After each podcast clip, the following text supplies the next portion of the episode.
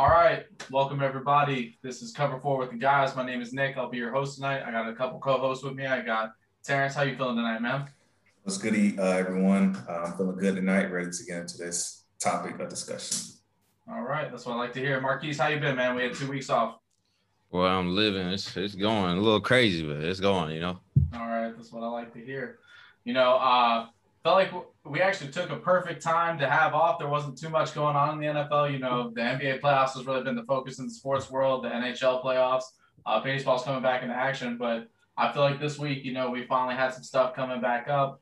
Um, uh, pretty recently, you know, the, the news came out. The goat got even got even more praise. Right, we found out that he had. Uh, played the entire season with an MCL. I mean, he's not too mobile, so I don't know how much it affected his game. But Terrence, I'll let you start off. I know that's your boy.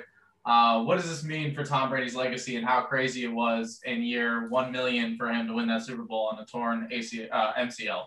Man, it, you know, to me, honestly, like from Tom Brady, you expect that kind of grit and stuff like that from him. But for me, honestly, it's not that big of a deal. Like I understand he's older and everything. Yeah, I understand that, but I don't honestly feel like that really affects him as much just from him not being a mobile quarterback. Like he's a pocket passer. Like regardless, he ran a five or a four or whatever in the 40 time. Eight, so it's not like he's outrunning anybody with a torn ACL, yeah. two torn ACL. So yeah. for him, you know, he, you know, got the infamous, oh, I juked out Brian Urlacher. but other than that, you know, it, it's nothing major for him to have a torn MCL and still be able to produce. It's a pocket passer. I mean, you don't have to move out of the pocket much. You know, see someone come and slide a little bit, get the pass off, but it's not like, oh, I'm a Lamar Jackson or yeah. Josh Allen type of quarterback. So I feel like his type of dynamic is, you know, pocket passing. So I don't feel like honestly affecting too much.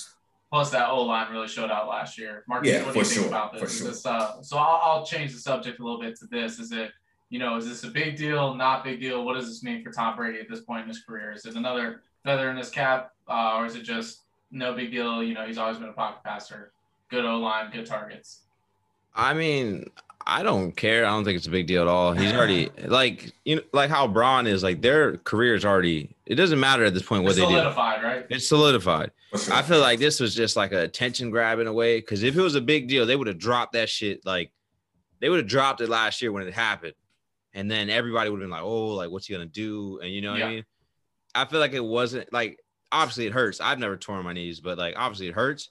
But I feel like it was more of a attention grab than a like, oh, we won the chip. And by the Especially, way, especially, yeah, him going yeah. there, winning the chip, yeah, yeah, being hurt. Oh, wow. Yeah. yeah. I actually agree. You know, I mean, Tom Brady's never been the type to have his game predicated on athleticism. Um, and then, especially with the type of offensive line that he had, the weapons that he had around him. I mean, he's like we've already said, this is not a knock on his career because, you know, he's proven at every level that he can do it, you know, to the highest extent. I just don't really think, you know, is it cool? Does it add, you know, maybe a little bit of salt to the year? I mean, yeah, a little bit, but it's nothing like mind blowing at this point in time. It, it ain't cool. Like if you a kid yeah. that tear your knee and that shit happen, do not do that shit, bro. Yeah. Like yeah, yeah, yeah Especially do not try to put your high school team on your back thinking you're Tom Brady, bro. You take the year, heal up, and get get back. That, you know? That's the crazy thing about that to me. Like the fact that they didn't tell anybody that, which is their business. But I wouldn't have told them now because now there's gonna be a kid or somebody out there that thinks because their shit is messed up that they or can even play worse, like some some kid's dad who's like, oh, you want to be Tom Brady, you do this. Yeah, like yeah, for yeah. sure. Yeah. Mm. I mean, his knee's already tore up anyway. He wears a brace. So yeah, his, his, knee is already, it's been bad. You know what I mean? Yeah. He's been playing with a bum knee since that year that he was out. Matt Cassel had to shine. So, exactly. Um, so, uh, going a little bit further, more quarterback news. Uh, we spoke about this when we did the NFC South uh, podcast. You know, what's going to be the deal with Taysom Hill versus Jameis Winston? Uh, we all know Jameis had LASIK in the offseason to improve his biggest issue, which was, you know, he couldn't tell what jersey he was throwing to, right? Um, a lot of footage has come out and he's looking pretty good. I don't know if y'all watched the Pat McAfee podcast, but uh, he had some footage of him throwing some pretty clean routes. Uh, had, I mean, he's always had ton of zip on the ball, but his accuracy is what's been, you know, much, much improved. And that's what everyone wants to know. Dude threw 30. He did the 30 for 30 season. He had 30 touchdowns, 30 interceptions. um, I think we were all in agreement, if I remember correctly, that it probably should be Jameis as your actual quarterback going into the year. But for some reason, as of right now, the Saints still have Taysom Hill as the number one on the depth chart. Um, do we think maybe some improvement in OTAs, uh, training camp, probably preseason can get Jameis to that starting position? Uh, Marquise, I'll start with you. Uh, I feel like this is a weird dynamic to have for a team. I feel like once you have a guy that is has been a number one quarterback and can be a number one quarterback over a dude that hasn't really played number one quarterback other than situations or you know for a small time frame I feel like it's gonna make the locker room weird in a way. Like the locker room, who's the leader of the team? You know what I mean? It's probably right now, you know, there's no Drew Brees. Probably Demario Davis on defense is the leader of the locker room. But the fact of it is that you don't name the quarterback, that is gonna be a problem. I feel like, but I feel like it's gonna be a fun battle to see. But ultimately, it got to be Jameis because they let Jared Cook go to the Chargers. So the fact of it is, you need someone at tight end to kind of alleviate some pressure and Taysom Hill can catch the ball and he's fast as hell. So I'm putting him at I'm putting him as a Swiss Army knife like normal. I agree. I yeah. mean, Jameis can only do one thing. You know, Taysom can do it all. Might as well let Jameis run it. Terrence, what do you yeah. I mean, for me, like you said, I feel like it's it, it's not a talent thing. It was a turnover problem. So I feel yeah. like, um, you know, him getting that year to sit behind Drew Brees and be with the quarterback whisperer, Sean Payton.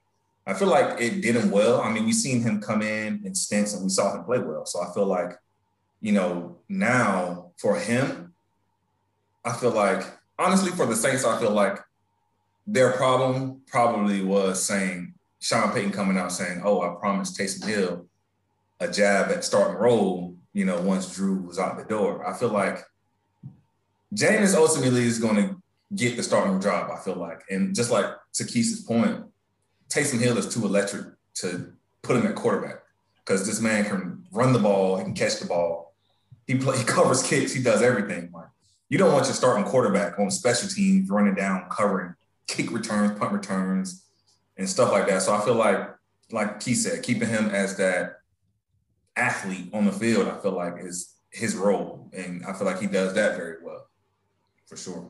yeah, absolutely. I mean, I agree. I think you know the especially for you know, neither of those guys are Drew Brees, obviously, but I think the closest thing to him would be Jameis. I mean, Jameis has done everything uh, that you could want from a quarterback. He's also obviously, we know, done everything you don't want to see in a quarterback, you know, turnovers and not protecting the ball. But I mean, the quite like Terrence just said, the question has never been is his arm good enough? Is can he make the throws?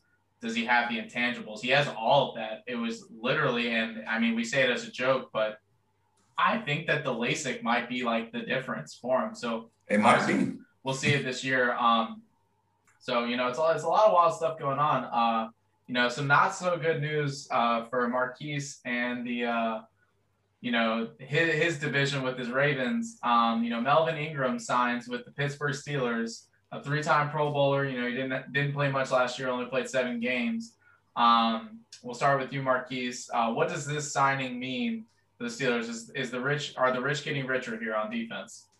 Rich, they borrowing loans from different banks. They ain't rich. Shit, they only, they only, they ain't even got an offensive line, bro. Like, I, to me, he went to a team that's defense was already stacked. Yeah, yeah. So I mean, he's just, helping their defense for sure. It's just, it's just more stacked, but the defense is going to be on the field all the time. Yeah. And you're going to tell Ben to be a hero. So I mean, it's a nice signing as you got a pass rusher and someone to help with the run and everything. That's a good signing.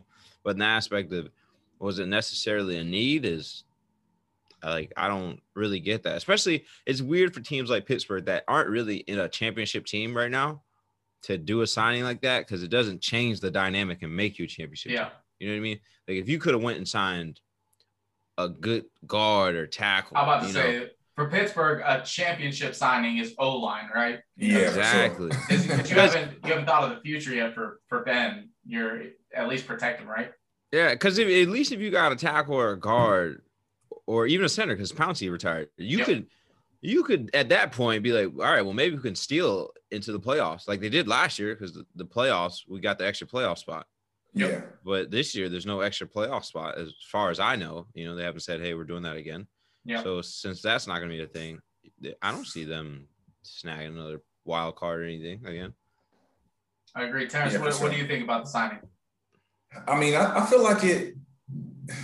I mean, I feel like it's a big signing, but just based off of you know, well, I guess they're priding themselves on defense. Like Melvin Ingram, you know, he's not like a bum or anything like that. Obviously, you know, he's been playing with Joey Bosa down in, in LA, so I feel like, you know, it's big in terms of you know losing Bud Dupree and replacing him with somebody like Melvin Ingram, who's a vet you know, he, he can he can get pressure, he can get to the quarterback, take some of the pressure off of TJ Watt, stuff like that. So I mean, I feel like, like you said, it wasn't a championship signing, but I mean, it, it filled a hole where the Dupree left, I guess. So I mean, it was a decent signing. I'm not gonna say like you said it was a championship signing, like oh, we need this guy to win a championship. But, oh, don't don't worry about it. Him and uh, Devin Bush and uh, Juju gonna be making TikToks together what, I, what I was gonna say about the signing was, um, you know, obviously their need, they're one of the rare cases nowadays that needs offense over anything. Um, mm-hmm.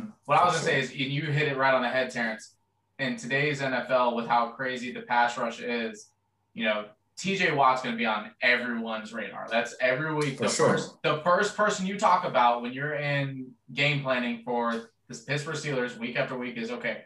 First thing we got to do is protect our quarterback and he's going to be double, hell, maybe even triple teamed if you can throw a running back at him.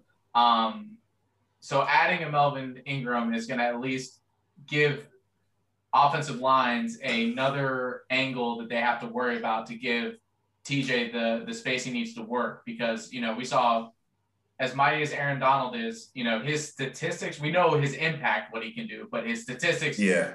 tend to fall a little bit because all they do is put everything on him on that D line because yeah, all of all the Rams is is you know the exterior defense, right? So um, I think that that's the only thing I have to really say about that signing. Is it above anything helps not maybe Pittsburgh as a whole, but T.J. Watt, you know, wreak havoc. Um, well, I um, mean, they're stacked on the defensive line. Oh, yeah, their defense top to bottom. Yeah, yeah. What, I, am saying is like the biggest part of the signing is is it gives TJ some help to, to get after the quarterback. Yeah, him, him and Steph, Stephon yeah. Tuitt about to have a field day. Yeah, I mean by adding extra help, you know, and then getting some breathers in there, you know. Um, maybe not an NFL legend, but someone who's a lot of fun to watch. Uh, definitely was able to put on a highlight, at least one play every week that make you say, damn, this guy could be electric. Uh, Ted, Ted Ginn officially announces his retirement. One of the most fun college football players ever to watch. Kind of in that uh, Percy Harvin lane, you know, of being able to do whatever you need, play the slot, kind of be a deep threat, fast, kick return, punt return. Uh, you know, he announced his retirement. I can't lie, you know, he definitely fell a little bit short in the NFL in terms of like what his potential was from what he did in college, but still very, very exciting. You know, Terrence, what do you have to say about uh, the career that Ted Ginn gave for us uh, for all these years? Yeah, first and foremost, you know, I like to, you know, congratulate him on his, you know, 14 year career. I mean, it's hard as a guy to make it, you know, 14 years in the NFL. So, you know, it's definitely commend him on that. You know, his career stats, he uh, ended with 5,742 yards, 33 touchdowns receiving, seven special teams touchdown. And I feel like for him, I feel like he was a great second or third option. So for his career, like you said, he he can always carve out his role on a team being that second or third option, especially a deep threat. Um, and then obviously his impact on special teams. Um, but I didn't feel like, you know, like you said, he didn't necessarily reach his full potential as we saw him the type of player in Ohio State. But, you know, to be able to carve out 14 years in the NFL is a great accomplishment. Um, you know, all I'm gonna say is, you know, my Gators did their thing against them in college. Yep.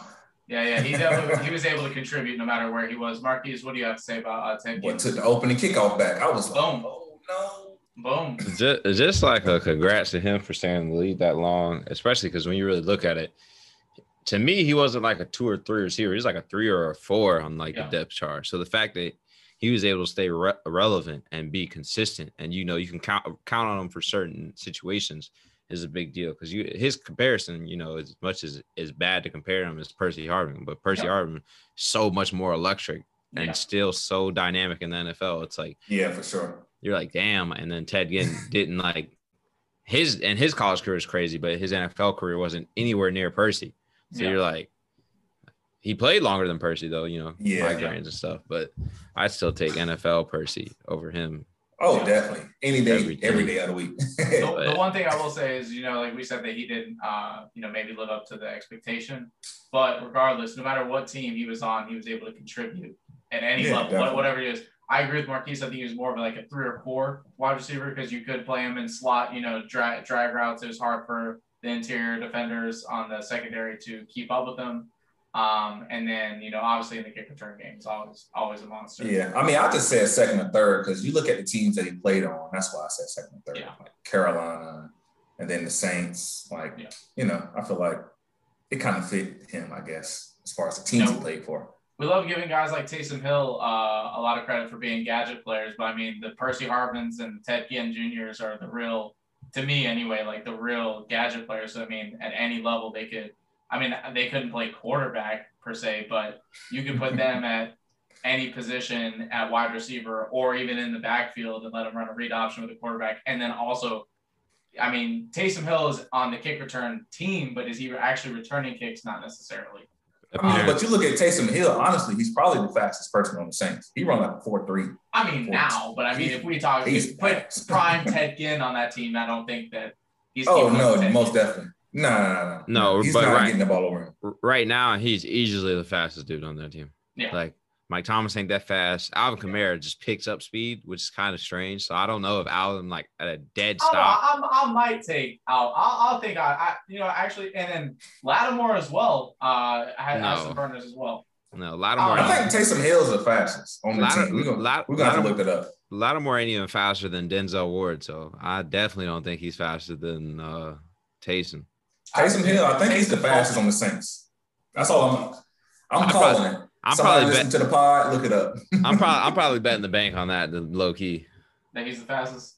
Yeah. Um, Taysom Hill is the fastest on the Saints. I put money. There's only three people that could catch him. Like literally, Mike Thomas ain't that fast. It I got agree. it got to be between Lattimore, like you said, and I don't think Lattimore's that fast. So you go Lattimore and Kamara. And Kamara Harris too, right? Huh? Wait, I think Lattimore and Kamara are probably faster. Tre'Quan Smith. I think we're getting lost in the Taysom Hill being the quarterback and then being able to do everything that he does. I don't know. Who, who's their returner? Isn't it Harris? It's Tre'Quan Smith and Harris. Tre'Quan Smith. Okay. Also, we and also got to fast too. I feel like we kind of got to keep in mind too. I feel like every roster's got like one dude towards the end of the depth chart that's probably just on the team because he's ridiculously fast. Uh, yeah. Probably doesn't have much skill, but he's just like un- unnecessarily fast. You know what I mean? so there's probably like one of those guys on the Saints too. That's that's like old, that's like old boy on the on the Bucks. I be telling people all the time that Scotty Miller is easily the fastest dude on that roster. Oh, oh yeah, he's fast. He's I mean, he was he was on crack for trying to say he's faster than Tyreek Hill, but he's probably the fastest player on the Bucks. He he's the fastest player on his team for yeah, show. By, like by far. Prime AB could get him, but he's not lining up yeah. against Prime AB. He's, 30, he's lining he's 32 up. now, yeah. Exactly. Yeah. That's um, crazy a little bit more serious news. You know, we all uh, unfortunately the the footage did leak of what had happened between Richard Sherman and his uh, wife's family. Um, you know, everybody kind of gets their punches in on Twitter and social media. You know, making fun of something, but this man's really going through something. We've seen over the last 20 years that mental health, especially in a sport like the NFL, is a huge issue. Uh, where these dudes are taking blows to the head day to day basis. They're under constant scrutiny. The media has constant coverage on them. We don't know what they're going through. He had obviously been under the influence of alcohol. Um, I think that this is a time that we should probably take to, you know, really reflect on what our role is. You know, as small as we are in media, we are still media. As fans, taking a step back and realizing these are human beings and uh, just remembering that these people are entertainers, but they're they're people first, and they have families. Um, Marquise, what do you have to say about the the entire uh, dispute and everything with uh, Richard Sherman? I got a big spiel about this because mental health is huge for me. But before I even get to like how Sherman is and you know his dynamic, I got a problem with the 911 dispatcher. I don't think that's I've been in a professional setting. We all do have professional careers. That's not how you handle yourself. Yeah. You're you're supposed to handle yourself in a professional manner, especially during crises, is trying to calm people down, not act like a dictator, an asshole. She just handled that situation terribly and probably in a way escalated it for her wife because her wife you could hear his wife getting frustrated, you know? Yeah. So definitely, definitely, she needs to, you know, probably do some extra training. I don't know. She had a long day, a bad day. Everybody has those, but you probably shouldn't have leaked that 911 call if you were sounding like that because you seem you sound real incompetent at your job. So, and unfortunately, but, there are certain jobs where you can't have bad days, right? Yeah, like for sure. That a cop and other jobs, like you cannot be incompetent, and unfortunately, like we let people be incompetent in those situations. But that's nor here or there. She just needs some more training, or honestly, I'd probably fire her. But that's just me. But the Sherm aspect of it, I'm not gonna butcher him into the like it's a domestic dispute because whenever you argue with your wife or your significant other and someone calls the cops, it's automatically a domestic, domestic. situation right there. And he's outside the house, so there's no telling what happened before or something. But it seems like he has a problem with her dad or her uncle, someone yeah. in the house. It was, it was one it, of the males. it was one of the males that pit, that yeah. pissed him off that much. Yeah. I mean, yeah, he, sure. he definitely needs some help. I don't. I think a lot of times what a lot of us do, we have a bad situation of uh, say we're in a bad mood or a bad mental state, and everyone tends to drink, you know, because drinking is like a good time. Everybody like tries to enjoy themselves, but like Terrence knows, like if I'm feeling some type of way, like I'm not drinking. Like I'm yeah. If, if I'm angry or like slightly aggravated, like I can't drink. Like it's not it's not a good time for me. But I hope he gets the help he needs. Yeah. And then people realize like the seriousness in uh, mental health. Like you could see something's wrong. Other like it's anger issues, frustration. You can tell like there's might be bipolar or something. Bi- bipolar, you know, it could be a case of CTE because you can see like he's about to ram the door. Like he literally yeah. looked like he's about to t- make oh, his. If, if he would have got a running start, that door was coming down. Yeah, if yeah. he would have, he was about to make his best tackle, and he ain't even good at tackling. He was he was literally gonna tackle the door. He, he channeled yeah linebacker Sherman. he that. was jamming the hell out of it though. Yeah, so I mean, all jokes aside about the jamming of the door, I hope he gets the help he needs. I feel bad because I feel like he's not gonna get picked up like he would have early now. Like I feel like yeah. now he's gonna be a late, a late signing. Like I mean, know, but the good thing about it though, like like you said, is though is that San Francisco they, they did come out and say that they're gonna give him the help that he needs. Yeah. But honestly, I feel like the and his NFL came out and stood up for him too. Yeah, I feel like the NFL, you know, well, you know, they got married, and you know, at the end of the day, it's like your vows, you know, for better or worse. Right now, it might be a worse time, and that's great that she's going to stick by his side because you know, you got to be with him through thick and thin. And for the NFL, I feel like they just have to do a better job.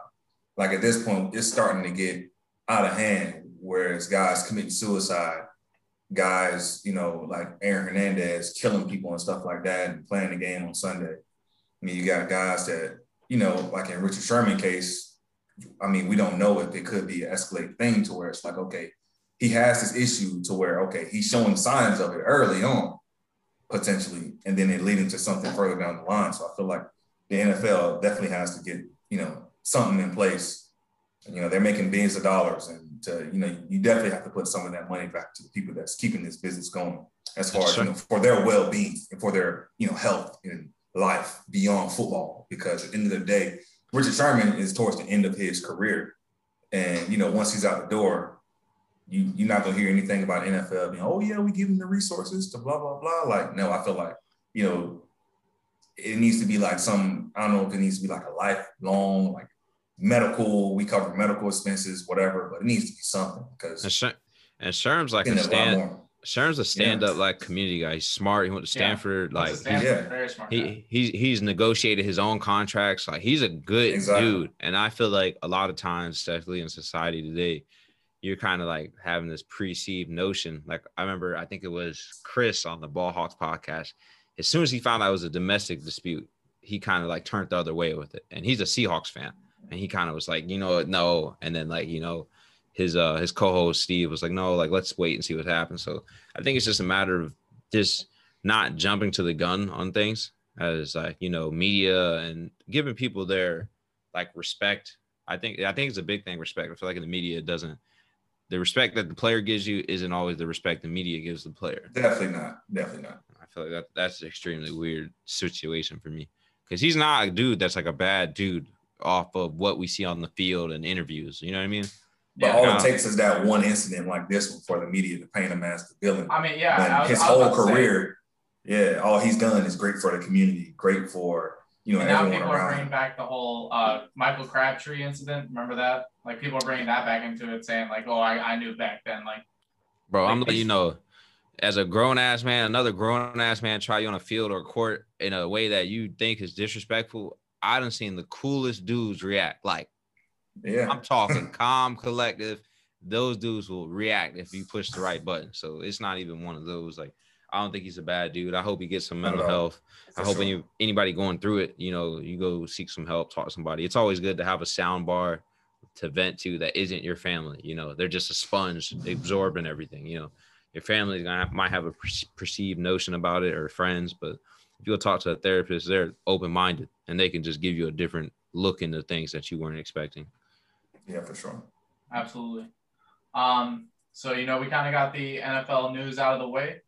I uh, just wanted to move on into this division. So this week, y'all, we are doing the uh, AFC West could be one of the surprising competitive divisions in the league this year. Um, I think we all know who we probably have coming out on top. Uh, but there's an up and comer. There's a team. My man says surprising. I got about landslide. I think I'm gonna be the outlier this week. Uh, yeah, so, definitely. Uh, we got we got a team in the hot seat. You know, uh, pressure creates diamonds. So maybe there's there's a team that could step up and then there I'm not gonna lie, the, the last team I think that we all have in the division is uh, we don't know where they are. Um, but I'm gonna let uh, Terrence start out. So go give us a breakdown on what records you have for the division and who you have winning all of that.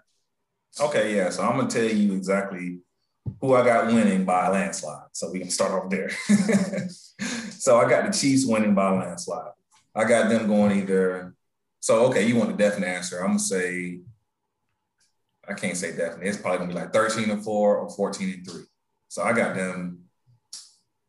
Pretty much their offense is going to carry them all season. Their defense is still a question. Um, but the thing is with them, they do have, you know, some playmakers such as Tyrann Mathieu, obviously. You got Chris Jones. You know, you, you got pieces, guys that can make plays when they need to plays. And then also for them, uh, what was big was their O line. So they got Orlando Brown, Remmers, Long, Blythe, Thuney, and Humphrey. So they restructured their whole offensive line. So I feel like that's definitely going to make a difference. We've seen my homeboy run for his life in the Super Bowl, and I feel like that's going to be a complete 360. Then um, coming behind them, I got honestly I got the Chargers coming behind. And for the Chargers, honestly, I feel like for them at most they'll probably be like a wild card at nine and eight. Um, and the reason I say that is I feel like um, Herbert obviously offensive rookie of the year, reigning offensive rookie of the year. It's going to have to play well for them to get to that wild card spot. Um, so they did lose Melvin Ingram. They lost Casey Hayward and the safety, Rayshawn Jenkins. They did draft Asante Samuel Jr. So, you know, I, and also for the offensive line, uh, because we've seen Herbert taking a lot of damage last year. I got Rashawn, they got Rashawn Slater. Um, and also they got Linsley, Feiler, and Aboushi. So they definitely, you know, added some key pieces to their O line. Then I have the Broncos coming in third at eight nine. Chargers and Broncos could potentially be flip flop. And the reason I say that um, is the Broncos defense. I mean, they could be elite. I mean, they got Von Miller, Nick Chubb, and they added Kyle Fuller, Patrick Surtain, Ronald Darby, and Kareem Jackson. So I feel like, and their linebacker corps is strong. So I feel like could be elite. They got the best defense. They gotta play. They still gotta play. And that they they were seventh last year. They got the best defense in the division. They still gotta play. That's the only reason why I say they could be. So I, their question is at quarterback, and you know we don't know if we're gonna talk about Aaron Rodgers, trade for him, if it's gonna be Drew Lock or if it's gonna be Teddy. So I got them either going second or third in division, going nine, eight, or eight, nine, and then I got the Raiders uh, at seven and ten. Um, so for them, I feel like past couple seasons with with Jon Gruden have been terrible. Like their their draft picks, for example, three straight first rounders that have been head scratchers. So they got uh, Clelin Ferrell, uh, Damon Arnette, and then Alex Leatherwood. And then this year, their their moves have been like, what are you doing? So they traded away their center Hudson, and then they traded Trent Brown to us. And then, but they they did add Ngakoue, Solomon Thomas, and Quinton Jefferson. But I feel like for the Raiders, it's just like, what are you like? What are you doing? Like, they got rid of Gabe Jackson too. He went to Seattle. Like, what are they doing? I, I, I don't know what they're doing out in Las Vegas. So I got them coming last at seven and ten, and you know they'll get some. They might get some a couple sneaky wins in there. They they definitely always they play good at the beginning of the season, and then you know we'll see how Derek Carr plays next year. Which I mean he's been playing good, so we'll we'll see how that turns out. But I got them going seven and ten. All right, Marquise, so how do you have the division rocking out? Uh, Kansas City leading, Arrowhead leading everything, fourteen and three. I got the Chargers going nine and eight. I feel like I got a little spill for the Chargers. They need a culture shock, and I don't know how you do that because they had Philip Rivers. They've always had a team. It's always been health concerns, right? So then you know they still have health concerns. Hopefully this year they're healthy, but I feel like they need a culture shock, and I don't know if you detonate the whole team in a way. Like they got you know, a lot of young guys though. They got no, but I'm saying because they keep getting to the door and then not knocking it down. You know what okay. I'm saying? Like I got you. I got you. They they beat us where Lamar they played Lamar where he stepped in for Flacco at the end, right? They yep. they went on to win and they almost lost that. The next year, I think they played us again. They they beat us. And then they, you know, they get so far and they lose. So yeah. I'm in the aspect now, I'm thinking like, you know, you already got your offensive line tooled, you know. I feel maybe, like that was an issue for them last year, though. So they yeah, try so to fix it. So we'll see. We'll see. They fix that. So maybe you look at moving some of these defensive dudes to get something because you don't move Joey. Joey's the only dude you keep. I feel like you hands down keep. I mean, I mean Derwin James too. I love Derwin personally, but he's been so injured. Like to me, yeah, yeah, I don't. I don't know because he's gonna have to get paid. You know, it's kind of like an Eric Berry situation, but Eric Berry was able to play for at least two, three years before everything happened with him.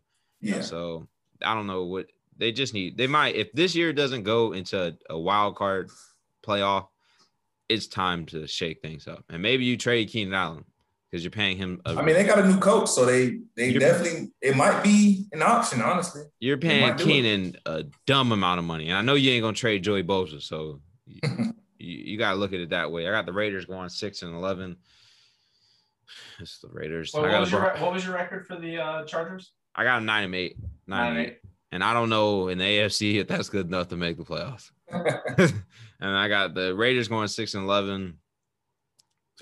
I don't know. Anyway, I got the Broncos going five and twelve. The Broncos. Ooh, than, you got them going. And y'all was talking about me giving the but, Broncos. So can I, Nick? Can I bring up the the the trade thing at, that we had towards the end for the Broncos? Can I bring? Uh, I was now? gonna say. All right, so you, uh, we're gonna say that we're talking about the okay, okay, the okay. Aaron Rodgers thing. Yeah, yeah. I'll we're, wait. We're gonna I'll say wait. that. Yeah. So that was part of the news, but I wanted to integrate it when we get to them. Okay. Okay. Yeah. We'll, we'll get to that. We'll get to that. I'll hold off. I'll let okay. Nick go. all right. So all right. So I'll I'll straight up. I'm gonna shock y'all. Uh, so I think Kansas City's gonna win it, but I think it's gonna be by a narrow margin. Um, and this is the reason why I say that. So I feel like every week I'm the only one who really looks at how the schedule shakes out. All right, because that has to do with everything. Off rip, who does Kansas City play week one? The Browns, dog. The Browns. Who do they play week two? They play us. They play the Ravens. Do you know who they play the week after that? The Chargers. The pa- they, oh. Then they have an easy one versus the Eagles. Then they have the Bills. Then they have the football team, the Titans, easy one versus the Giants, and then the Packers. That's how they open up their season. So you're talking about some very, very good defenses slash teams to open the year. You know, it's funny. They play their best ball early in the year too. And so they, that's they the problem. So, that's the thing. So, right? so, so that's the thing. And and um, so the way that I look at it is like this. At some point, I, I believe in, in Patrick Mahomes. He's the baby goat, right? I, I believe that he's that guy, but eventually he's gonna have to take one lick in a season where he's to come back from adversity. I'm banking on the fact that that'll probably be this year where teams will start to sleep on them towards the back half of the year. They won't come out so on fire. Um, people will start to sleep on them a little bit. For the Chargers, it's the exact opposite. They kind of have, they get to step into their schedule a little bit. They do have some uh, pretty difficult games. I mean, week one, they have the football team, but then they have Dallas, then they go to Kansas City. Those are tough. But then they have uh, the Raiders, then they get to play the Patriots, the Eagles, the Vikings, the Steelers. That's a tough one. The Broncos, oh, Bengals. They're going to um, lose that game to the football team. If you believe that, you know, I, I disagree, but you know that is definitely a toss. that's a toss up. Though. That is a toss up game. He literally was like, "Shut the hell up! I don't believe that." Yeah, I, football team defense is gonna Yeah. All right. So the reason why I'll take the football team, not to get too deep into that game specifically, but I'll take the reason why I'll take the Chargers over the football team is they got offense and defense. I don't. We don't know what's going on with the football team's defense or offense. Um, but anyway, what? we don't with their offense. They run the ball and then they actually got a quarterback and they have two receivers. We know what's I'm going saying. on. Come on, they, we know what's going on. Yeah, Come on, they, don't do that. They, they do don't do that. Don't do that. With, we're not doing that with the quarterback yet. We're not doing that with the quarterback yet. But we got uh so I got Kansas City going 12 and 5. I also got the Chargers going 12 and 5. What? Um, yeah. Yeah, I mean that too. Um and wait, wait, wait, wait, wait. Say that one more time. I don't think my ears was connected to my. We ready? We're ready. Tell yeah, me y'all ready. I'm ready. We're ready. So I got the Chargers going okay. 12 and 5. Okay. But coming in second in the division, getting the wild card. Um, I got the Raiders going eight and nine, and then I got the Broncos going five and twelve. So how you got the both of y'all got the Broncos going five and twelve? I, I think there's too much Wait, uncertainty on offense. Yeah, they're they ha- when we get to the point where what do you mean? About, so listen, their offense they have Jerry Courtland Sutton coming back, Jerry Jeudy, they got KJ Hamler. They got Melvin Ingram in the back. These are these are TJ Patrick. Players. These are good players in a division that has insane offenses. Yeah, insane. That's like that's the but their defense. We just said y'all said their defense is elite. So yeah, what, had, what do you mean? They but, had the best defense and still finished last last year. I think. I think their their defense is getting older too. That's the difference. I actually like. Um, I think that the Chargers defense is closer than we're giving credit. I still think that Broncos have the better defense. They still have the better defense, but it's it's not as wide of a gap as we're acting like. Nah, I don't think the Chargers defense is gonna like ring too many bells. Nah, the only person so. the only person getting old on that uh on that nine or the Broncos defense is really just uh what's his face? Von, Von. Miller. It's Von. It's just Von though. Like every, like Patrick Surtain, they just drafted him. Kareem Jackson's old. He's older too, but he's only like 30. You got think, Ronald right? Darby. Ronald Darby's oh, he's a vet. So those are three vets, right? But Justin Kyle Simmons. Is, but I'm talking about like these are like their best players though on defense. Um, Bradley so, Chubb, 24. Bradley, Bradley Chubb. No, no, yeah, yeah. Actually, I, I Bradley Chubb. yeah, and uh, by the way, Terrence, you said you said Nick Chubb when you said it, but we let that slide. Um, oh, I, I, y'all know what I meant to say. I know what you meant. Um, but no, no, that that is a good one. Um, but the, the point I'm making is with the Chargers. The reason why I believe in the Chargers is obviously Kansas City is the best team. I'm not saying they're not. But what okay, I okay. what I do believe is that when you look at who's the best overall, like top to bottom, I actually like the Chargers. I think who if you had to pick who had the best defense and off- offense to complement, I feel like it has to be the Chargers. Because who's better on defense, the Chargers or the, the or who's better on defense, the Chargers or the Chiefs? I think we'd all uh, say the Chargers and then the Chargers at 14th. Then the Chargers are better than the Raiders and Broncos on offense as well. So I think just top to bottom, you could make the case that they're the best overall team. But Kansas City's offense is so all time great that I don't think that they can keep up in the Actually, long it's just run. Eric Bieniemy in that play calling, bro. It's, that's it's, what I'm saying. It's they're, ridiculous, bro. Their it's offense ridiculous. is so good, it's otherworldly. They're like that that y'all's Patriots team from 07, but every year. It's like yeah. fun fa- fun fact: the Chargers' offense last year was actually worse than the Raiders' offense. But but again, do you no no no I, I, case? No, no, I'm just throwing that out there. Uh, yeah, I'm, not, I'm not saying that's the case yeah. this year. I'm just throwing that out there. I believe Justin Herbert takes a step forward. You know, they still got Mike Williams. They still got Keenan Allen. Jared uh, Cook too from the Jared Cook's an underrated tight end. Um, so I think he's got, and then obviously getting the new coach we're hoping will be the the next step. They're right? they're gonna they're gonna open up the book for him for sure. I feel like you know uh, what's his face. Oh, what's that head coach's name? I forget. But he didn't let him. He didn't let him go out there and just ball. You know, he yeah, kind of wanted. He, yeah, he kind of want to ease him into it, which yeah. isn't a fault, but it's not a bad thing. Yeah, it's you, understandable. You kind of got to reel in a rookie quarterback, but when he's cooking like that, and y'all know you're not making the playoffs, I mean, let, let him do his thing. And it don't seem like he yeah. needed he needed to be coddled. It wasn't I mean? like Joe Burrow situation. Joe Burrow, you needed to protect at all costs, and they threw him out there to die. But oh, you know boy. that's that's not here nor there. If, if the Chiefs improve on offense, though, I don't mean to spill this, but it's gonna have to be the run game. If they want to come back to the Super Bowl like they want to, they want to run it back, bro. You got to run the ball because I'm telling you right now, they stopped running the ball in the Super Bowl, and it was so fucking crazy. Detrimental, yeah. Because um, at the same time, like their their offensive line was shot. Like yeah, no, but this man, this man had 69 yards and what five attempts. Yeah, you're right. He did. Bro, I mean, you want to play the pass though. That's why they're playing the pass every I mean, time. No, I get they're playing the pass, but teams are playing the pass because all you do is throw the ball. You know, that's what I'm saying. That's why he was getting off like that. You got to keep people honest. If you keep people honest, and then people can't double and triple Tyreek Hill. Like I can't sit over the top on Tyreek Hill with so many people. Everything, everything went wrong for them though in the Super Bowl. Oh yeah, it, it, started with the offensive line, but then it was like even when Pat was making those plays, then wide receivers were dropping the, the ball, ball in yeah. the end zone. You know, they got away from the run game. The defense got tired. It was everything. But um, kind of what I want to go into with Kansas City is we know we spoke about. All right, so they, in theory, fixed the offensive line issue, right? You know, I mean, the offense can't get much better than it already is. But did they do enough? Because, you know, we know what the offense is at the end of the day, had the O line been healthy and COVID free going into the Super Bowl, we might have had a different game. Did they do enough on defense to take them to that next level? Marquise, definitely would have had a different You're chomping game. at that. You're chomping oh, at the bit. I'll let you go. Chomping, bro. Because honestly, they failed this defense. They that's what everyone they, talks about the offense, bro. They failed. They, they, failed their the, roster, bro. The Chiefs, the Chiefs are a very w- weird team to me. I'm gonna throw this out there they have an offense that's so electric, right? And a defense that is just falling off, right? So they signed Mike Hughes, who was coming off, it was first round pick from Minnesota. He didn't pan out how they wanted to.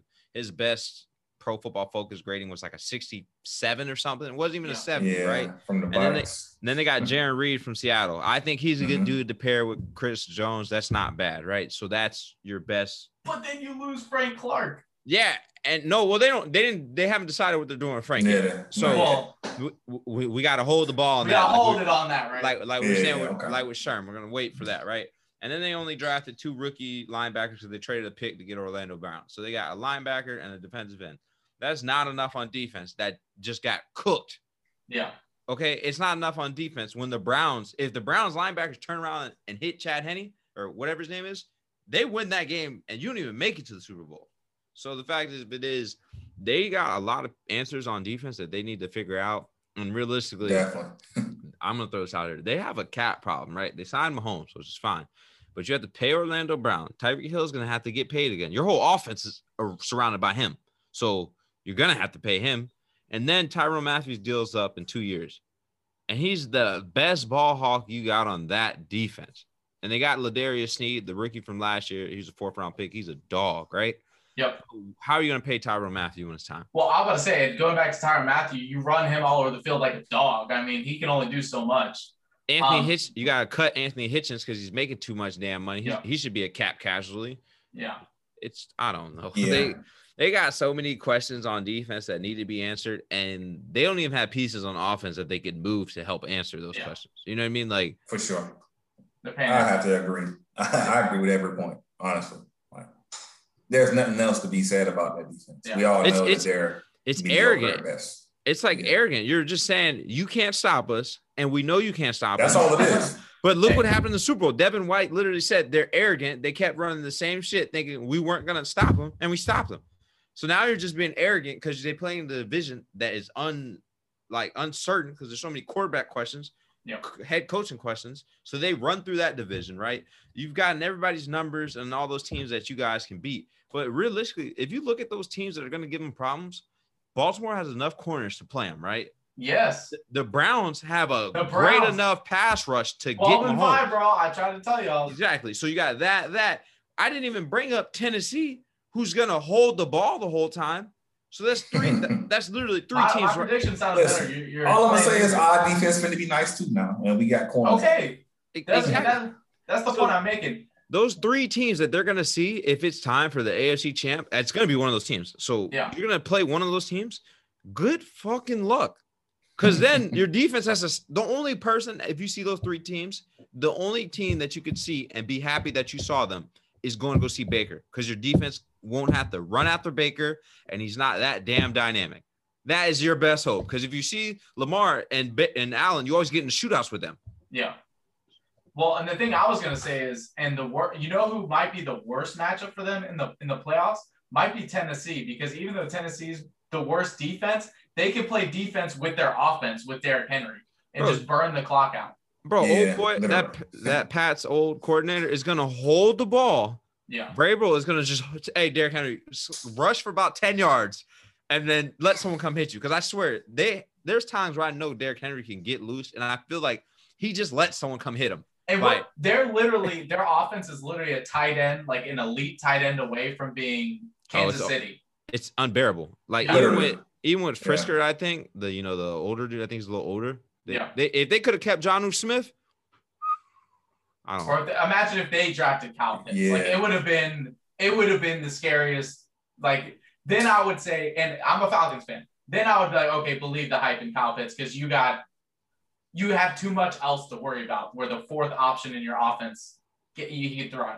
But um, yeah, for sure. I, so I think we're all in agreement. You know, the Chiefs, as you know, they the Super Bowl issue was offensive line. They fixed that issue, but their biggest mm-hmm. issue has always been defense. Um, going forward, uh, you know, we've talked about Las Vegas. They signed Jon Gruden to this 10 year, $100 million deal. All right, you know, the smartest quarterback coach there's ever been, apparently. That's what we hear. That's what we heard from him from all these ESPN camps. Um, he goes out and signs uh, Mark May. Uh, what was the dude's name that, that worked with him on ESPN as his GM? Mike Mayock. Mike Mayock. Um, and you put all this all this money into Derek Carr. And not saying Derek Carr's a bad quarterback. I think he's good, but he's he's clearly not the guy we thought he was. Is this honestly? I think it's their defense. Yeah, but is this the year that Jon Gruden officially goes on the hot seat? I know he's still got all those years on his contract, but if is this about to be a failed experiment? If he don't get fired, I'm gonna be shocked. I ain't gonna cap. I'm no letting cap. you know right now. I and I'm on the fence. I think Derek Carr is actually pretty good, right? He's like, a good quarterback. I, he is good. I think he's good, but he suffers from the part that they haven't built a team around him. Exactly. And like you can't ever you can't see what he's gonna do because he don't have a team. So the fact that it is Josh Gruden or Joe Jon Gruden, whatever his name is, just fucking Gruden. Honestly, what, what has he proven, bro? He the team that he won with in Tampa wasn't even his team. First of all, it was already established. Next year, boom, boom. Like, to, come on. to me, he's a better defensive coach than he is like a head coach. Honestly, I don't. I don't know if he's a quarterback whisperer like people are. I don't know. He's just it's just weird to me. Well, that's the thing. It's like if a team like let's say you know Cincinnati. Uh, this is just random. I'm just throwing out a random thought here. Let's say like they they hired him to come in and coach coach up a Joe Burrow, or you know Los Angeles brings him in just as like a whatever coordinator to coach up Justin Herbert. I think that would have been a good signing. But to put all your eggs into the basket of Jon Gruden, who'd been out of the league for like ten years, had one playoff win outside of the Super Bowl what are you doing? I mean, it, it was a terrible signing. It was it's, terrible. Like, it's he's, weird. He's definitely not seat. Because their offense is rolling. Their offensive rank was 12th on Pro Football Focus, and their defense was 30. Y'all want to know a fun fact? What? You want to know a fun fact, Keith? Can you even guess his record since taking over in 20, 2018? It's uh, it's probably below 500, and I'm gonna say it's probably like point 45 four yeah. and four nine. 19 and 29. Yeah, and, the, and last year was the best year. I think they went eight and eight last year. I can't remember what the number is, but if you look at how many one possession games they lost, it's it's also an astronomical number. And people say, oh, well, they're always in those games. And that's where I feel like coaching, they're trying to use that as like a crutch for him, where in my opinion, that's where the coaching gets displayed. That's what got I Anthony Lynn fired. Exactly. Look at what look at uh, Bill Belichick how many one possession games? I dare you to look at his record in one possession games compared to Jon Gruden's, and you're going to see a huge difference. Um, yeah, I, I, definitely agree. I think this has to be if he if they don't make, and I'm talking about make the playoffs and at least make a run. They don't have to win the Super Bowl, but they got to get hot. One or two, one or two games in the playoffs. If he's not gone, then the ownership in Las Vegas is is basically they have to be sitting there like, well, we're stuck. We got to make it work. They're filling the team honestly because. Yeah I, like honestly, I'm not gonna lie. Like Derek Carr is a nice quarterback. Every year he's putting up great numbers, but I mean, like I said, they're losing a lot of close games. They got like set up. They got yeah. Derek Carr, uh, Josh Jacobs. You got Darren Waller. Waller. You got Carl. Yeah. You got Carl Nassib. You got Hunter what's Henry. his face, Maxx Crosby. Hunter Henry, he's on the Patriots. Oh my god! What but you got you got Henry Ruggs. Henry Ruggs. Yeah. There we go. And then you got uh they got a they had a fir- first round corner, and then they got the safety on Damon Arnette. and they got Abram at corner or yeah. safety. Yeah. Right. So you have pieces. The fact that you haven't figured this out is kind of frustrating because like I said, like you know, Kansas City is gonna have to look at moving pieces, or the Chargers need a, uh, what is it, a culture shock, bro. The Raiders at this point, you got to sell house. Like I'm glad in the NBA, like teams realize it more that you know, all right, we're we're gonna be terrible, sell everything, like the Patriots did last year. Or I mean, honestly, the only thing about like you brought up Josh Jacobs is he's a high volume guy. He's not getting a lot of touches. He ain't really doing nothing. And he just he got rid of all his linemen, so I don't know where he's going. We're just yeah. yeah I, I hey, and then they add Kenyon Drake too. Yeah, they got Kenyon Drake. So I mean, I feel like the the Raiders are becoming, and I really hope it's not the case, but I feel like they're becoming a failed experiment because I believe in Derek Carr. I believe in Jon. Like it's like almost all the pieces we believe in. It's the defense is weak, and Jon Gruden, who again, and Mayock too. His his yeah, Mayock.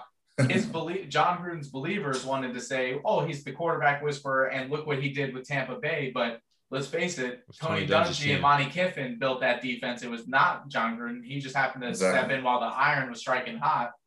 You know that that's rough. Um, Marquise, I'll let you start off on this one. We almost got into it earlier. Uh, so, you know, the biggest question with the Broncos is we know their defense is elite.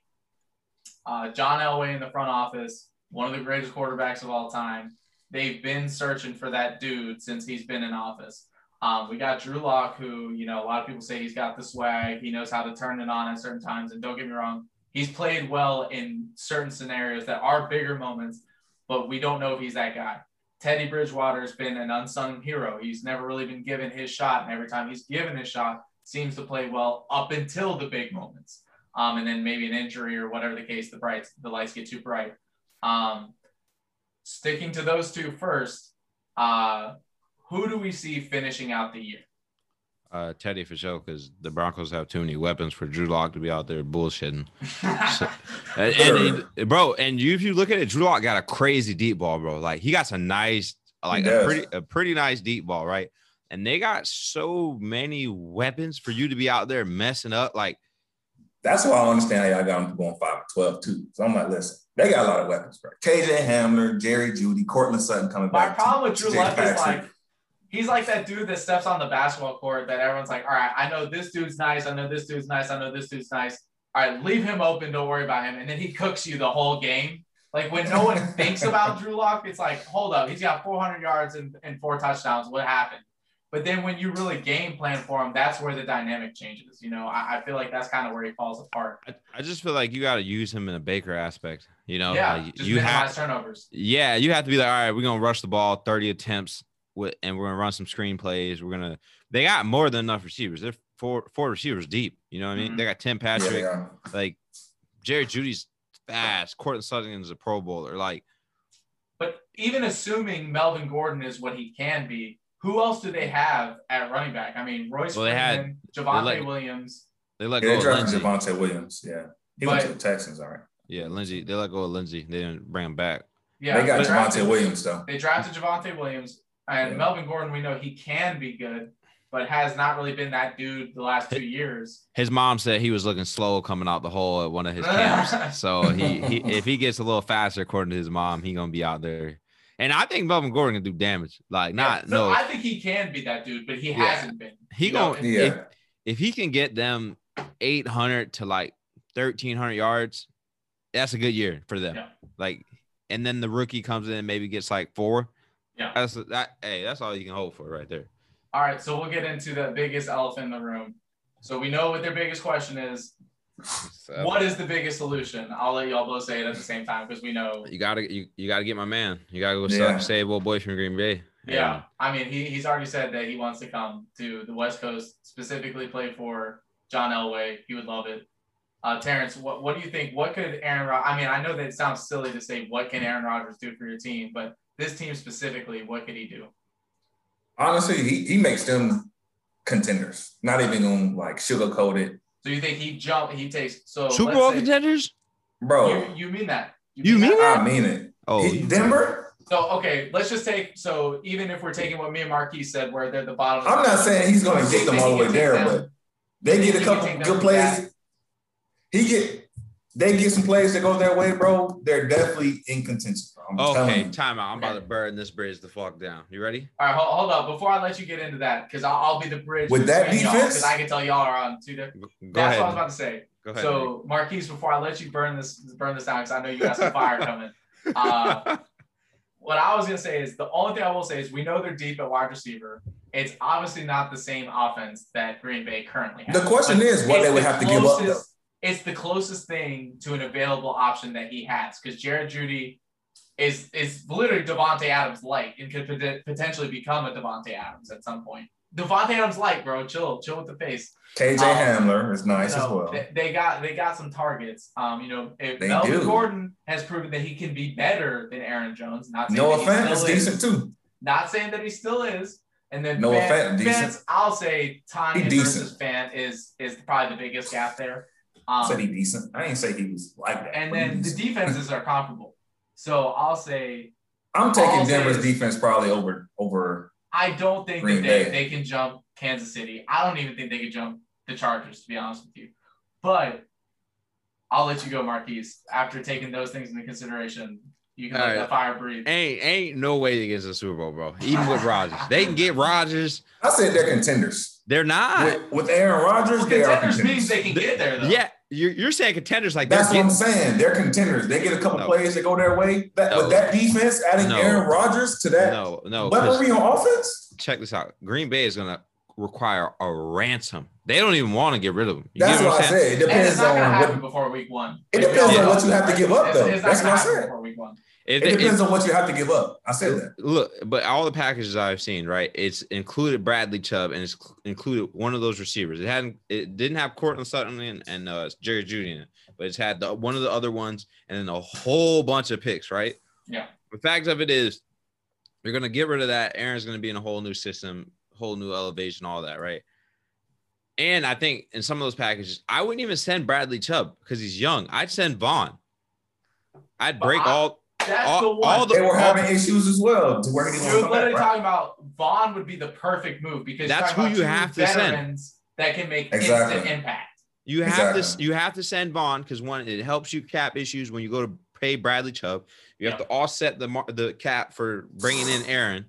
I just feel like, and they're have they're gonna have to include one of those corners. Yeah. They got a lot of corners. One of those corners is going back to Green Bay, right? And Green Bay is going to be stoked. Because yeah. if you look at it, Green Bay, even without Rodgers, is in that division a playoff team. And their they division, still win the division.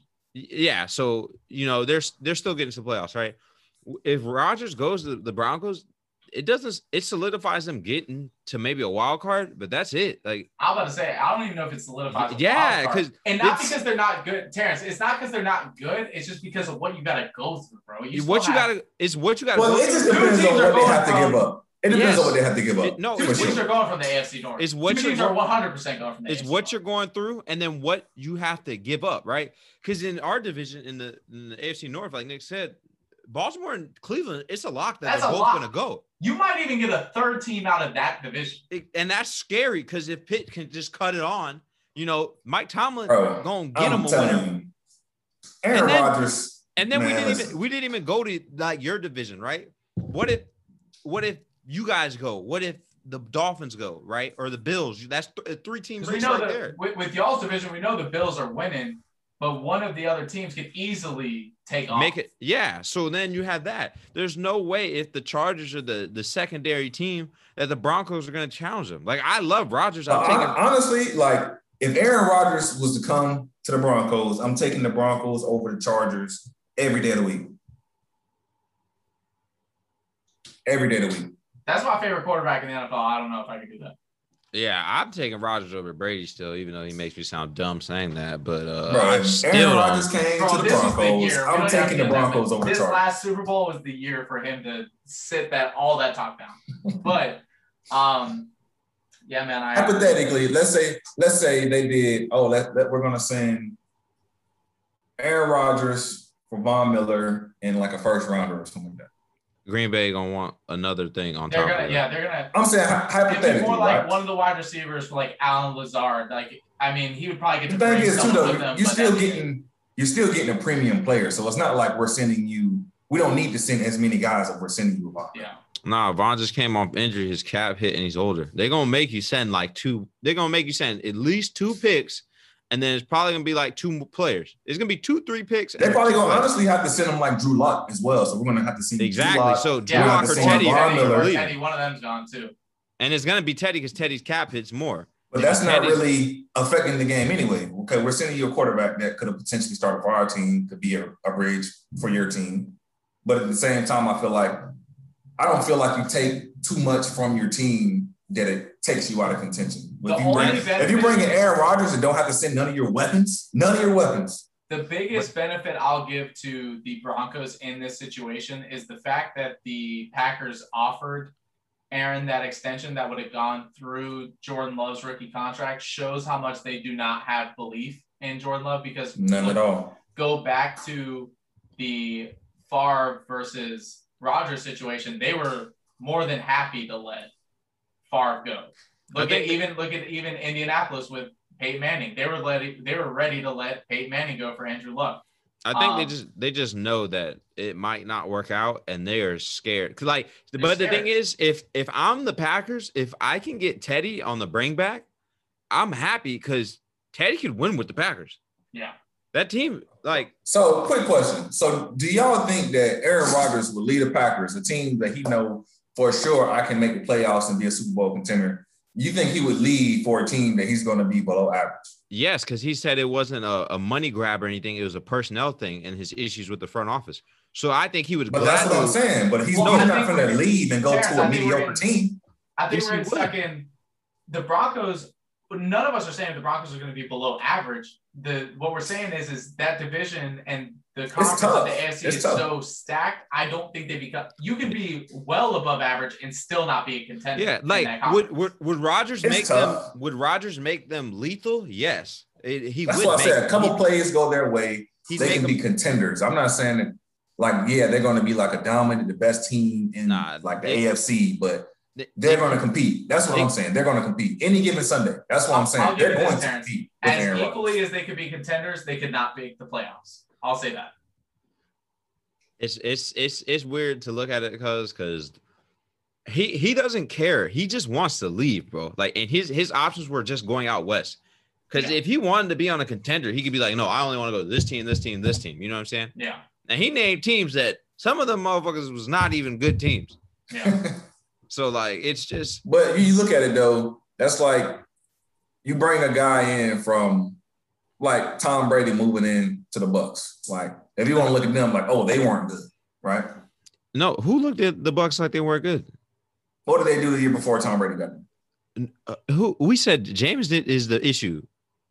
I'm let's, saying though, what did they do before Tom went there? Let's be honest. The issue with the Bucs they were subpar. They were they, subpar. They what was the issue with the Bucs? Remember we talked about it. What was the issue before Brady got there, Nick? But the issue is they, they were just, subpar. No, but you also got to realize that they signed. They end up signing Gronk. They end up signing Blunt or uh, not. They did sign a couple players. California. They end up bringing. They signed a couple players. A couple. They got eight. Denver's Denver's defense. Denver's defense. We we all say can be elite.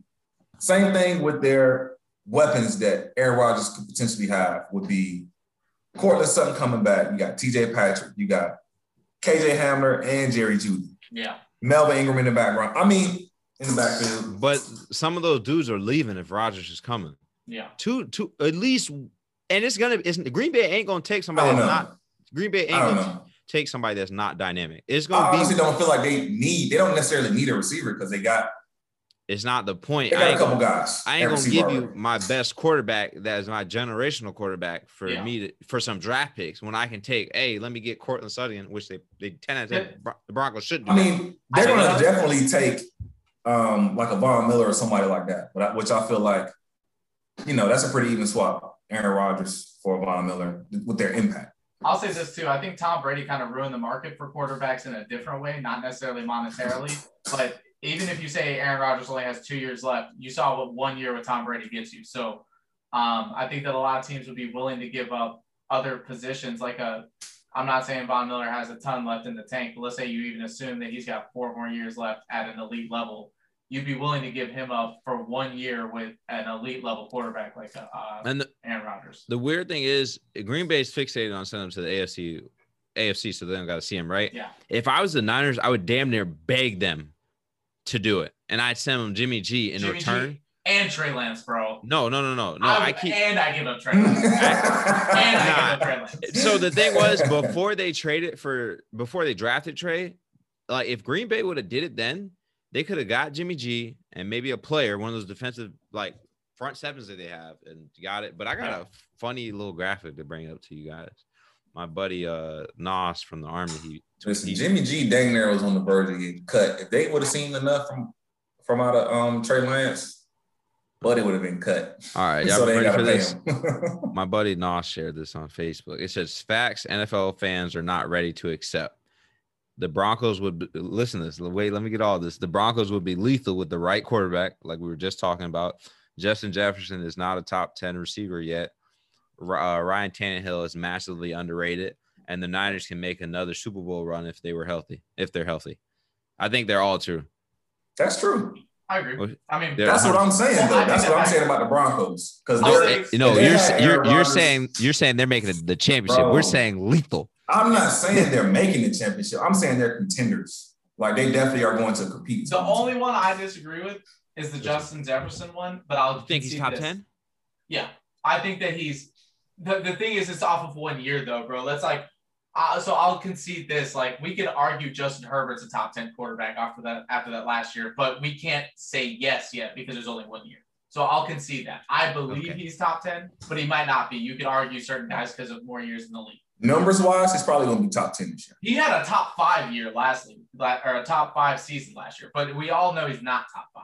Okay, we know what the top five looks like. Yeah, that's what I'm saying. What, It's what like- does six through ten look like? Because we know what the, the top five look like. That's what I'm saying. that's I, not even- I say there's a I say he's a toss up with the other guys, and we'll see after this year. Yeah, so I, 'cause- I won't I won't solidify him because there's one year. Because one through Yeah, five for is a lock, and we don't even got to talk about Yeah. one through five. But Yeah. then you got the six through. We don't even fucking- got top one. We can just start with two through five because Julio's still the goat. But anyway, But you go, you, you go, you go six through 10, six through 15. You're like, damn, which dude Yeah. am I leaving out of here to put him in here? all right. Um, well, I, I think we had a good time with the with the, with this week. You know, it was our first time, uh, first week back in two weeks. We took a, a, a little break there with the guys. Um, I think it's time that we get into our uh, favorite segment, fan favorite segment, uh, overtime. I've been trying to keep it, you know, into the the divisional uh, questions here. So I, I got three for us. You know, we keep going like four and six questions and tying. So I'm trying to keep it where there's a. I ain't. I've been the whether it's a- champ for like three weeks. no, no, you've been I'm gonna get my I'm, face saying, back I'm trying to make sure we got winners here. I'm Um, getting my face back today. Hold on. so we're so we're gonna have we're gonna start out with one might be a little bit easier, but they're gonna get progressively harder as we move on. Get my Uh, face back today. So I I own get that back in blood, big dog. Uh, so I, I own the the record for most touchdowns in division history. Who am I? Your options are Los Angeles Chargers, uh, Philip Rivers, Rich Gannon with the, the now Las Vegas Raiders, Len Dawson for the Kansas City Chiefs, or John Elway. And the number is 397 career touchdowns. I'm gonna go John Elway. All right, Marky's got John Elway. Terrence, who you got? Just because he's going there, I'm gonna go Philip Rivers. All right, so Terrence is up 1-0. It's Philip Rivers. He had 397 touchdowns in his career. Uh, I was All actually that- shocked reading about Rich Gannon. He's only got 114.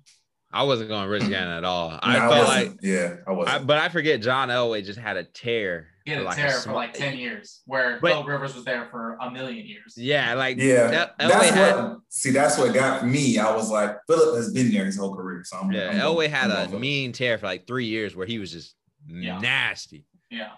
Um, so next question is rushing yards, but specifically we're gonna stay with Kansas City because if I go division, we all know it's LaDainian Tomlinson. We're not even gonna go there. Yeah, that's a wrap. Um, but listen to the names. Listen to the names here that Kansas City had at running back. All right, and this is you'll see why I had these uh, Jamaal picks. Charles. All right, so we had so Beast. I own the franchise record for Kansas City rushing yards, and the number is seven thousand two hundred sixty yards. Am I Priest Holmes? Am I Mm. Marcus Allen? Am I Mm. Jamaal Charles or am I Larry Johnson? I feel like this is gonna be somebody that we least expect. Marcus. Those are some crazy Priest names. Holmes. Priest Holmes. Bro, I'm going. I'm going Jamaal. These are some crazy names. When I saw that all these names on this list, I was like, dang, they had all them dudes. Who you going, Terrence? I'm gonna go Jamaal Charles. I don't want to, but I do. But I'm, I'm, like, go, I'm going Larry. I was gonna go like Marcus Allen, but I'm like, I don't. Who know. is it? It was a guess. All right. Terrence is gonna win this week, bro. He's got Jamaal Charles at seven thousand two hundred sixty yards. Bro, uh, I, my face back. I got it back in blood.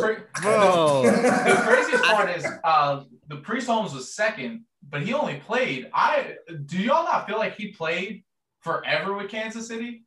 Because it was really like five like seasons. The Jamaal one was weird to me because there was this weird time where Jamal Adams or Jamaal Charles was injured. So that's yes. why I didn't want to go Jamaal Charles because I know he's an animal, but I remember there's that weird but when he was playing he was, though, wasn't he playing. Was, well, the other reason why I wouldn't have thought it was him was he was also one of those original guys who was so crazy out of the backfield too. Like, oh yeah, he was a dual threat. So it was, like, it was fast. You hear me?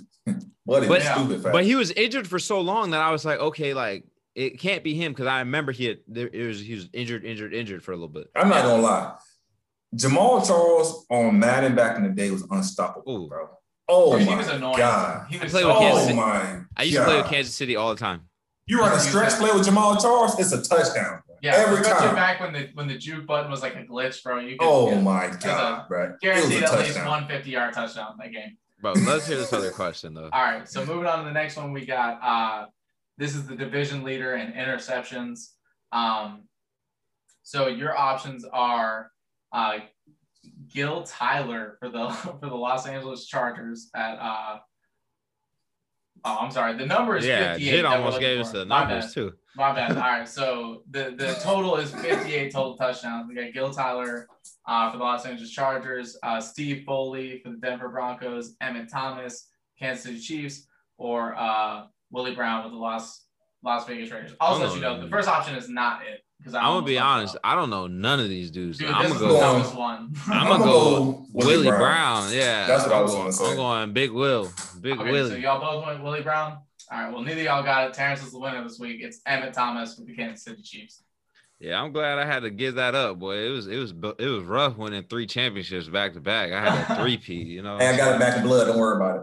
Um, yeah, I guess. I'll be back. All right, guys that's been another week with the guys. Uh, we're glad to have y'all back. You know, we all had a good vacation and everything. Uh, hey, boy, I got the word of the day. I, I was about to let me lead into it, bro. All right, go ahead, go ahead.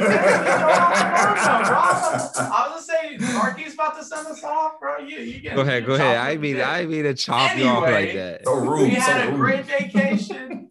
We're glad to have y'all back. Thank you for viewing. We're gonna let Marquise send us off with the word of the day. What do you got for us, Marquise? All right, uh, I might say this wrong. Don't want to say this wrong, but the word is penitence. Uh, P E P E N I T E N C E. Right, action, of feeling of showing sorrow, or regret for having done something wrong. Right. So penitence. Pretty sure Sherman feels that way about his incident. I think it's just knowing that you know if you've done something wrong. I feel like people don't man up to if they've done something wrong. Luckily, Sherm did in his instance, but I feel like people will have that sorrow but won't man up to it or like own up to what they did wrong. So that know, pride is too big. Yeah, don't let your pride be that big. Like own up to the dirt you've done or stuff, you know, especially if it's someone you care about, you know. For sure. That's how I feel about that. I thought that was perfect. All right. Uh, thank you, Marquise. Thank you, everybody. Terrence, thank you for coming on. Marquise, I'm Nick. I was your host this evening. We appreciate y'all. Thank you so much. Later.